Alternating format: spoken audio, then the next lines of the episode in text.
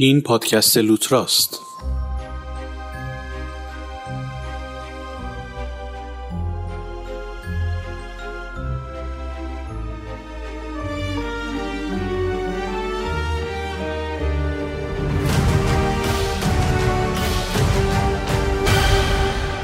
سلام.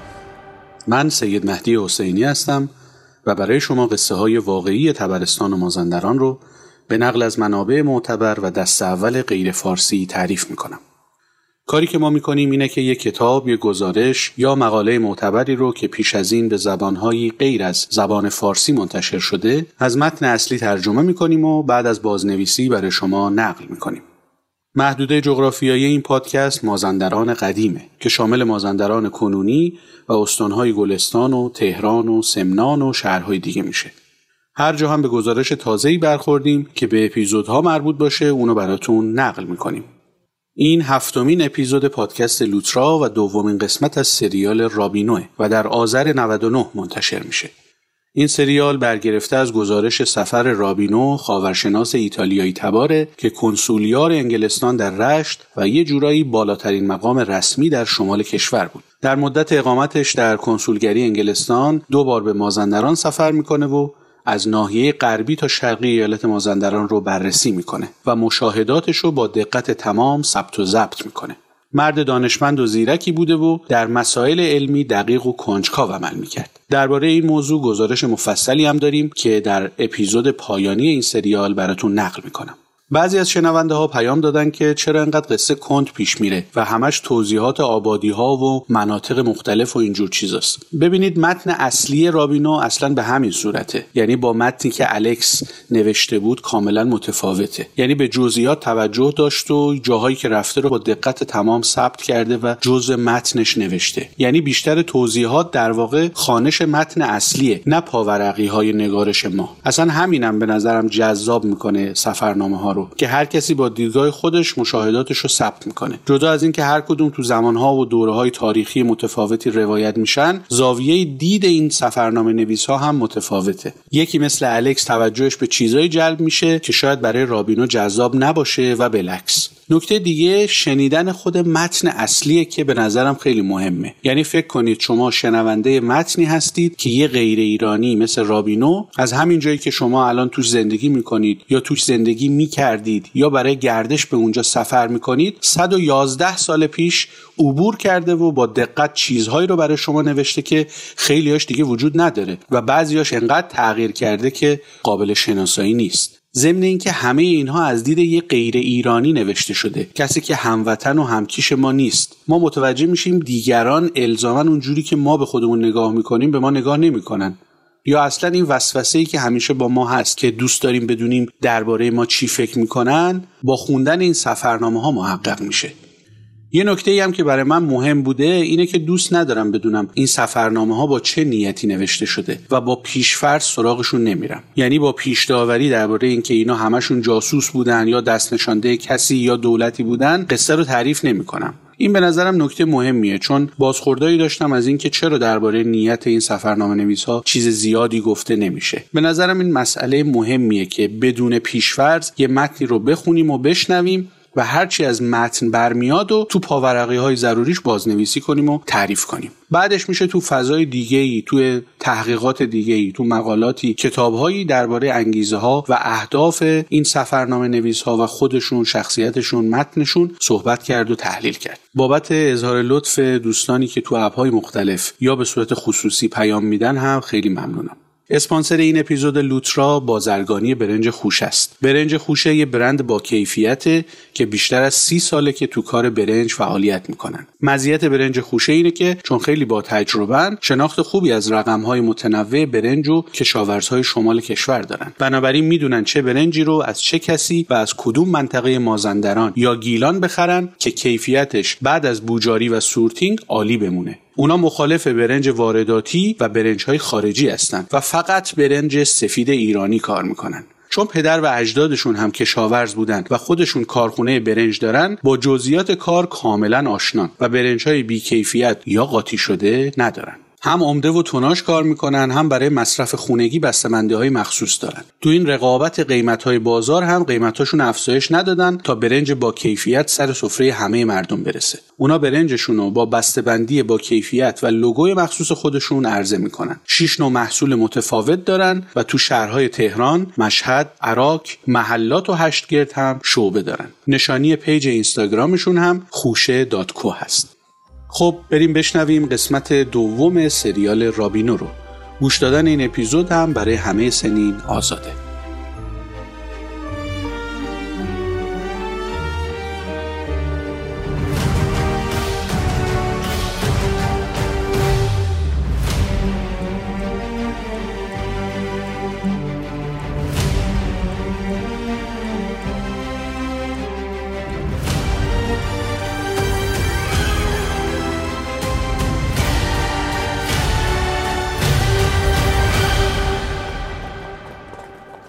تو اپیزود قبلی گفتیم که رابینو از رشت به سمت استراباد حرکت کرد و به مرز دو ایالت گیلان و مازندران رسید و با عبور از آب گرم رامسر به طرز عجیبی وسط جنگل های تونکابون با یک آتشکده و چاهای نفت مواجه شد و حالا ادامه ماجرا.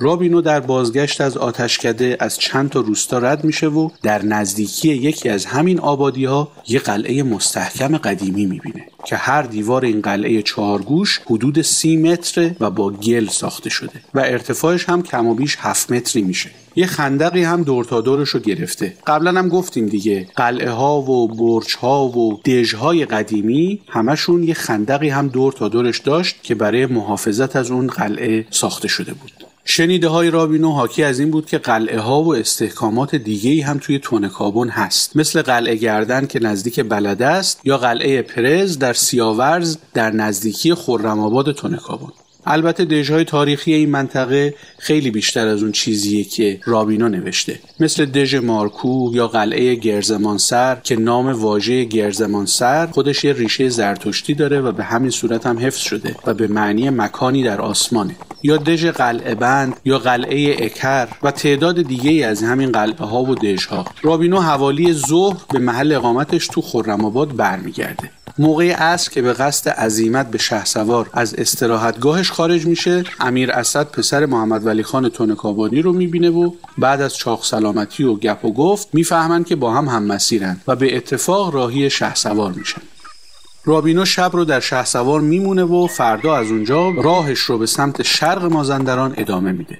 از چشم کیله و سنگسر عبور می‌کنه و چندین آبادی رو رد می‌کنه و همینطور که بین ساحل و جنگل طی مسیر می‌کنه گاهی از جنگل دور و به دریا نزدیک میشه و بالاخره می‌رسه به نشتا. نشتا که الان بخشی از شهر نشتاروده 111 سال پیش هزار تا خونه داشت و یه پل چوبی با درختای ازگل و شمشاد و انار با کلی درختای خاردار دیگه. اینجا جنگل و دریا خیلی به هم نزدیکن و پر از درختای اناره که محلی ها بهش میگن انار کله. کمی جلوتر به عباس آباد می‌رسه که روستای زیبا و با شکوهیه در ساحل شنی دریای مازندران. عباس آبادی که به گفته رابینو 25 تا خونه داره و یک حمام و یه مسجد در قدیم بخشی از منطقه بزرگ لنگا بود. لنگا کجا بود؟ لنگا خودش ولایت جلگه‌ای مستقل بود که تو قرن نهم هجری با پاره های مجزای دیگه منطقه یعنی ولایت شیر ولایت کرجیان یک پارچه شدن. و اسمشون شد تونکابون یعنی زیر تونکا یعنی شهر پایین دژ تونکا. این دژتونکا هم از استحکامات نظامی مهم بود با باروی سنگچین و مساله ساروج که قدمتش می‌رسه به صده ششم هجری. روی بلندای پرتگاهی مشرف به تنگه 2000 ورود و خروج خودی و بیگانه رو از این گلوگاه زیر نظر داشتن. چون اینجا معبری بود که راه های منتهی به علموت و طالقان و کلاردشت و بخش غربی رستمدار از راه ولایت شیر به اون ختم شد قلعه تونکا هم تو دوره مشروطه یه مدتی مخفیگاه میرزا کوچک خان بود. حالا این ولایت هایی که گفتیم یعنی لنگا و شیر و کرجیان و تونکا مجموعا شدن تونکابون. امروز ما یه شهر رو به نام تونکابون می‌شناسیم ولی در زمانی که رابینو به اونجا سفر کرد نام منطقه بزرگی بوده. خیلی از نامها و های اونا در طول زمان تغییر کردن. مثلا ولایت شیر بعدا تغییر نام داد به شیرود و بعضی نامها هم ناپدید شدن. مثل نام لنگا که به نظر میاد اصلش مالینگا بوده یعنی محل اتراق یا پایگاه. این مکان به خاطر موقعیت جلگه‌ای و بندرگاهیش محل استراحت مسافرایی بود که از دریانوردی به اینجا می رسیدن یا با عبور از ولایت دارالمرز گیلان نیاز به استراحت داشتند. رابینو لنگا رو اینطوری توصیف می‌کنه. لنگا که عباس آباد از توابع اون هست از مغرب به کازم رود از جنوب به مشل از مشرق به اسبچین لنگا دو قسمت داره یکی جوربند یا بالابند یه قسمت هم جربند یا پایینبند. تپه های کوتاه پردرخت که جلگه رو از ییلاقات جدا می‌کنه به میانبند معروفه. علیجه یا پارچه ابریشمی تو لنگا مشهوره. نوشته سکنه نشتا و زوار و لنگا تابستونا به داکور میرن. رابینو در ادامه از مقبره ای خبر میده که تو همون منطقه لنگا مدفن مرد بزرگی بوده. مدفن کی بوده؟ مدفن سید ابوالحسن المعید بالله. این شخص که از پیشوایان زیدیه در تبرستان بود بر اساس نوشته رابینو در دیلم به تبلیغات دینی مشغول بود. دیلم به مناطق کوهستانی گیلان و غرب مازندران گفته میشه. این سید ابوالحسن منطقه رو در تصرف خودش گرفته بود و برای خودش یه مقری ساخته بود. آخرش هم در 421 هجری فوت می‌کنه و اونو در خونه خودش تو لنگا به خاک میسپارن. و قبرش تا قرن دهم هجری به گفته رابینو زیارتگاه بوده.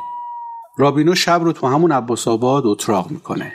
روز 22 نوامبر یعنی یک آذر 1288 خورشیدی رابینو از عباس آباد از راه چمنزاری که بین دریا و شالیزارها بود تا رودخانه محمد حسین آباد و محله به همین نام پیش میان از گنج رود میگذره و به یه باقی می‌رسه که اونجا تازه درختای توت کاشته بودن. اینجا جاده کمی از آبادی و دریا دور میشه و به جنگل نزدیک میشه. از میان درختان یه راه باریکیه که به خرابه یه بنای کهنه قدیمی می‌رسه. اینقدر اهالی از آجرای اونجا برده بودن که چیزی از بنا باقی نمونده بود. رابینو نوشته نمی‌تونیم بفهمیم این قلعه بوده یا خونه. هیچ جوری نمی‌شد فهمید این ساختمونی که نیست اصلش چی بوده؟ بس که چاله کنده بودن. نام اونجا رو از محلی ها جویا میشه و متوجه میشه تمام اون حوالی رو اسپچین میگن. و گفته میشه که شخص بانفوزی به نام عثمان خان در قدیم اونجا منزل داشته. حالا ممکنه این جایی که چیزی ازش باقی نمونده همون منزل عثمان خان باشه. این مسیر همینطور باز به دریا می‌رسه و از دریا دور میشه. تا با عبور از پلنگ رود می‌رسه به نمکاب رود نمکاب رود سابقا مرز غربی رستمدار بود. رستمدار نام قدیم رویان بوده که از قرن هفتم تا دوره صفویه بهش می‌گفتن رستمدار. حدود حقیقی رستمدار به نوشته رابینو و گفته زهیر الدین مرشی از سمت مشرق به سیسنگان و از مغرب قریه ملات لنگرود گیلان بوده. وقتی در 492 هجری قمری که میشه 1098 میلادی تاج الملوک مرداویج بر برادر خودش شاه رستم شورید شاه از نوش ابن هزار یاری خواست و به او وعده کرد که در عوض این کمک خواهر خودش رو بهش میده. ناحیه از پای دشت تا سیاه روز کابین همین خواهره بود. در 558 هجری علاءالدوله حسن که شرف الملوک هم لقب داشت و استاندار در رفع غضب پدرش بهش کمک کرده بود جانشین پدرش یعنی شاهغازی رستم شد و تمام عراضی از کنس تا علیشرود رو به استاندار کیکاووس داد. علیشرود از این جهت حد شرقی رستمدار شد. در 590 هجری استاندار شهرنوش که بر شاهردشیر ابن حسن شورید و با فرقه اسماعیلی متحد شد سرزمین سخسر یعنی رامسر امروزی و ملات لنگرود رو به این فرقه داد و 50 سال بعد یعنی در 640 هجری استاندار از طرف حکام گیلان مجبور شد به نمکابرود عقب نشینی کنه و این رودخانه در نتیجه اون اقدام حد غربی رستمدار شد. از طرف جنوب وسعت رستمدار تا قله کوه امتداد داره و دریای مازندران هم حد شمالی رستم داره. رابینو از نمک آبرود که آغاز کلارستاقه میگذره و به رودخانه عریض چالوس می‌رسه که از ارتفاعات دلیر و نور سرچشمه می‌گیره و در پنج فرسخی علی آباد به دریای مازندران میریزه. رابینو رسید به نقطه ای که حد بین کلارستاق و کجوره.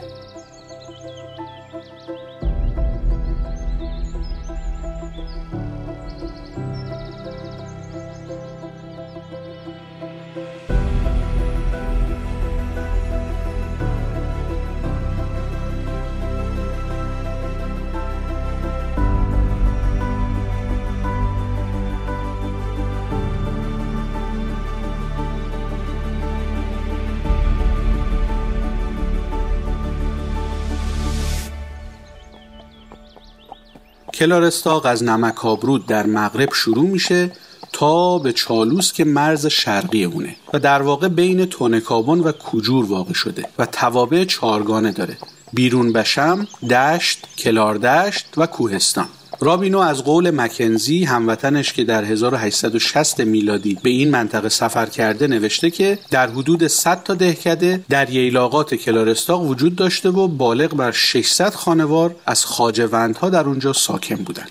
محصول عمده کلارستاق هم برنجه. گندم و جو هم توی تپه ها کاشته میشه ولی عمده ثروت اون ناحیه گاوها و گوسفندان. رابینو نوشته فرمان روایان قدیم فارس در چالوس یه قصری برای خودشون داشتن و اونجا سوار نظام همیشه در حالت آماده باش بود تا سکنه رو در مقابل حجوم دیالمه حفظ بکنه خود شهر چالوس به وسیله دیوار محکمی محصور بود که اونو به امر دختر پادشاه فارس ساخته بودند. استحکامات دفاعی چالوس رو در سال 287 قمری سید حسن ابن قاسم خراب می‌کنه این شهر که سابقا شالوس، سالوش و سالوس هم نوشته می‌شد بنابر تعریف مقدسی شهری بوده دارای یک قصری که یه مسجد جامع بهش وصل بوده و هر دو هم با سنگ ساخته شده بودند. تو نزدیکی این هم دو تا شهر دیگه واقع شده بود یکی به نام الکبیره دیگری کجه رابینو در توضیحات آخر کتاب نوشته الکبیره در واقع کویر یا کلویر بوده که زهیر الدین مرعشی گفته برادر ملک سام و دوله اردشیر ابن نماور پس از مرگ پدرش بر ناتل و نواحی مجاورش حکومت داشت. و خود شاهد بوده که اسم اسکندر ابن نماور بر منبر مسجد کلویر کندکاری شده بود. این مکان امروز ممکنه کدیر نوشهر باشه. کجه یا کوچه هم قصبه ای بوده در رویان که به نظر میاد کجور باشه. رابینا ادامه میده که در چالوس مادر حسن بویه رو با تشریفات بسیاری اون مکان دفن کردن. از سادات مرعشی مازندران زهیر الدین علی ابن قوام الدین و فرزندش فضل الله رو هم توی چالوس دفن کردن. بنابر اظهارات جغرافی نویسان عرب از آمول تا دیلمان چند منزل وجود داشت. ناتل یک منزل چالوس یک منزل سبک کلار یک منزل و دیلم هم یک منزل. در قدیم راه رو منزل به منزل طی می‌کردن و تو هر منزلگاه اتراق می‌کردن تا مسیرهای طولانی براشون قابل عبور باشه. مثلا راه تابستونی از چالوس به تهران چهار منزل داشت و راه زمستونی شیش یا هفت منزل. رابینو از رودخانه چالوس رد میشه و به دهکده بهارسرا می‌رسه. رابینو اینجا در ساحل چند تا نفار می‌بینه که نوشته اهالی توی تابستون میرن توی این نفارها و استراحت می‌کنن و موقع زمستون از اونها برای انبار شالی استفاده می‌کنن. نفار یا نپار از اصیل ترین واژه ها و سازه های مازندرانه. ساختمان تک اتاقی که تو ارتفاع چند متری از سطح زمین ساخته میشه و دور تا دورش هم دیواری نداره. به نظر میاد این واژه ریشه در زبان سانسکریت داشته باشه. آناپارا در سانسکریت یعنی تکی.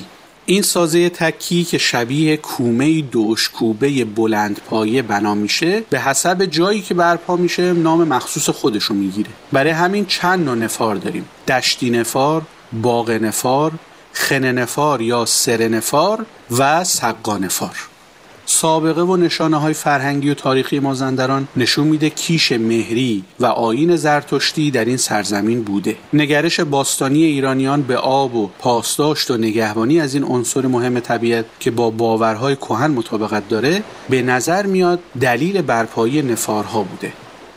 نفارها برای محافظت از آبها یا نیایش الهه نگهبان آبهای جهان یعنی آناهیتا بوده و برای نگهبانی چشم ساران و رودساران بنا می شده و در طی قرنها کاربردهای دیگه ای توی زندگی مردم پیدا کرده. امروز هم که نمونه های زیادی از اون به جا مونده به جهت پیوندش با یک آینه سقانفار یا ساقنفار یا ساقنپار که بعضی وقتا به صورت سقاتالار یا سقاتلار هم گفته میشه که البته نادرسته مهمترین و شاخصترین نوع نفاره که هنوز هویت خودش رو حفظ کرده و بخشی از فرهنگ مردم مازندرانه. عناصر و اجزای سقانفار که معمارای بومی هنوز همونو می‌سازن و بلدن فوتوفن خاصی داره. یه نال یا نل داره که بهش واشان هم میگن و در واقع تیرهای چوبیه که توی کف یا سقف سازه به کار میره که هم به صورت چارگوشه هم گرد. یه ستون داره و یه سرستون یا کماچه که ستونها بار سقف رو به زمین منتقل می‌کنه و بیشترشون تو مناطق مختلف جلگه‌ای و کوپایه‌ای یه شکلن. کماچه یا سرستون ها با سر اجده با دهان گشوده و مرکزیت خورشید تزئین می شده دستانداز که بالای نال قرار می‌گیره نال بالای ستون شیرسر واوند یا نگهدار لببند شولور تخته زوار پلور هلا نگهدارنده ستون و نرده که همه اینها با هنر معمارای محلی و محاسبات و تناسبات هندسی پیچیده به شکل یک سازه تکی دو طبقه ساده و زیبا درست می شده. نمونه های زیاد و زیبایی از سقانفارها در روستاهای مازندران موجوده.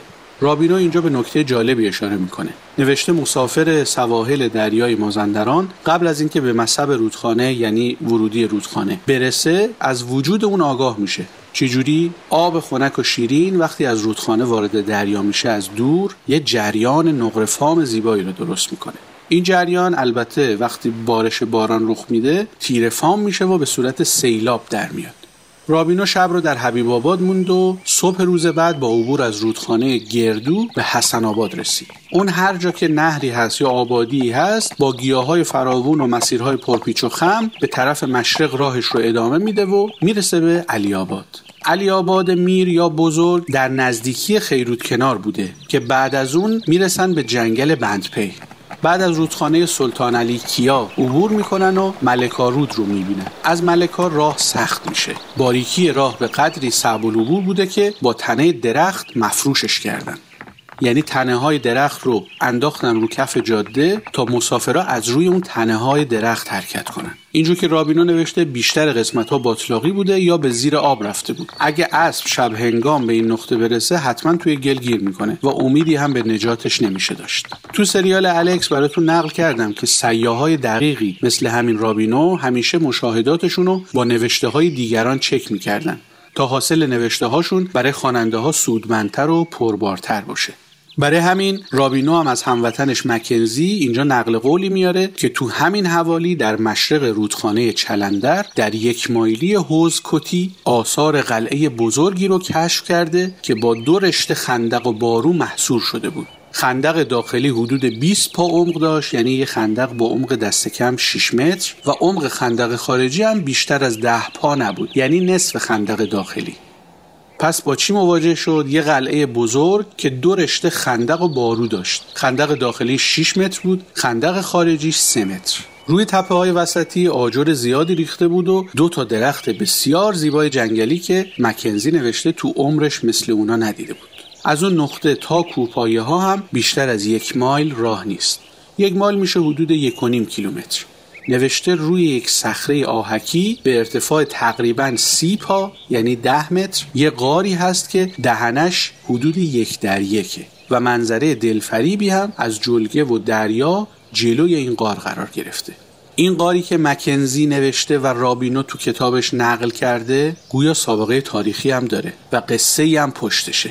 وقتی که افراسیاب منوچهر رو دنبال کرد اون به رستمدار اومد و بعد از مدتی که در خورشید رستاق آواره شد تو منطقه چلندر در محلی که کوهستان و دریا به هم نزدیک بودن پناه می‌گیره. یعنی همین جایی که گزارش شده. اینجا یه خندق بزرگی حف کرد و با همراهاش اونجا مخفی شدن و خانواده خودش رو به روستای موز یا مور فرستاد که اون زمان مانهیر نامیده می‌شد. منوچه خزائن و دفینه ها و گنجی که با خودش داشت رو توی اون غار پنهان کرد و در ورودی اون غار یک قصری ساخت که بعدها به دژ منوچهر معروف شد. این دژ در زمان دایی صغیر یعنی چهارمین پیشوای زیدیه تبرستان بخشیش خراب میشه و تو همین غار یک گنج بسیار بزرگی به دست میاد.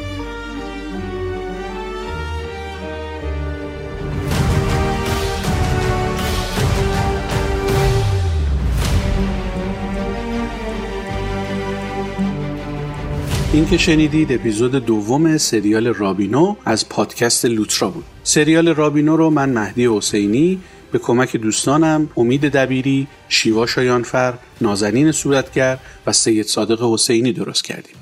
منبع اصلی ما کتاب مازندران و استراباده و در کنارش از کتابهای تاریخ گیلان و دیلمستان میرزهیر و دین مرشی از آستارا تا استراباد منوچهر ستوده تاریخ رویان اولیاء الله آمولی تاریخ تبرستان ابن اسفندیار حدود العالم من المشرق الى المغرب به تصیح منوچهر ستوده قلعه باستانی سامان سورتیجی، لنگای کوهن علی اصغر یوسفینیا، معماری بومی آدریان و آلپاگونولو، فضاهای نال و ستوندار در معماری مازندران وحید یوسفنیا پاشا و چند منبع دیگه استفاده کردیم.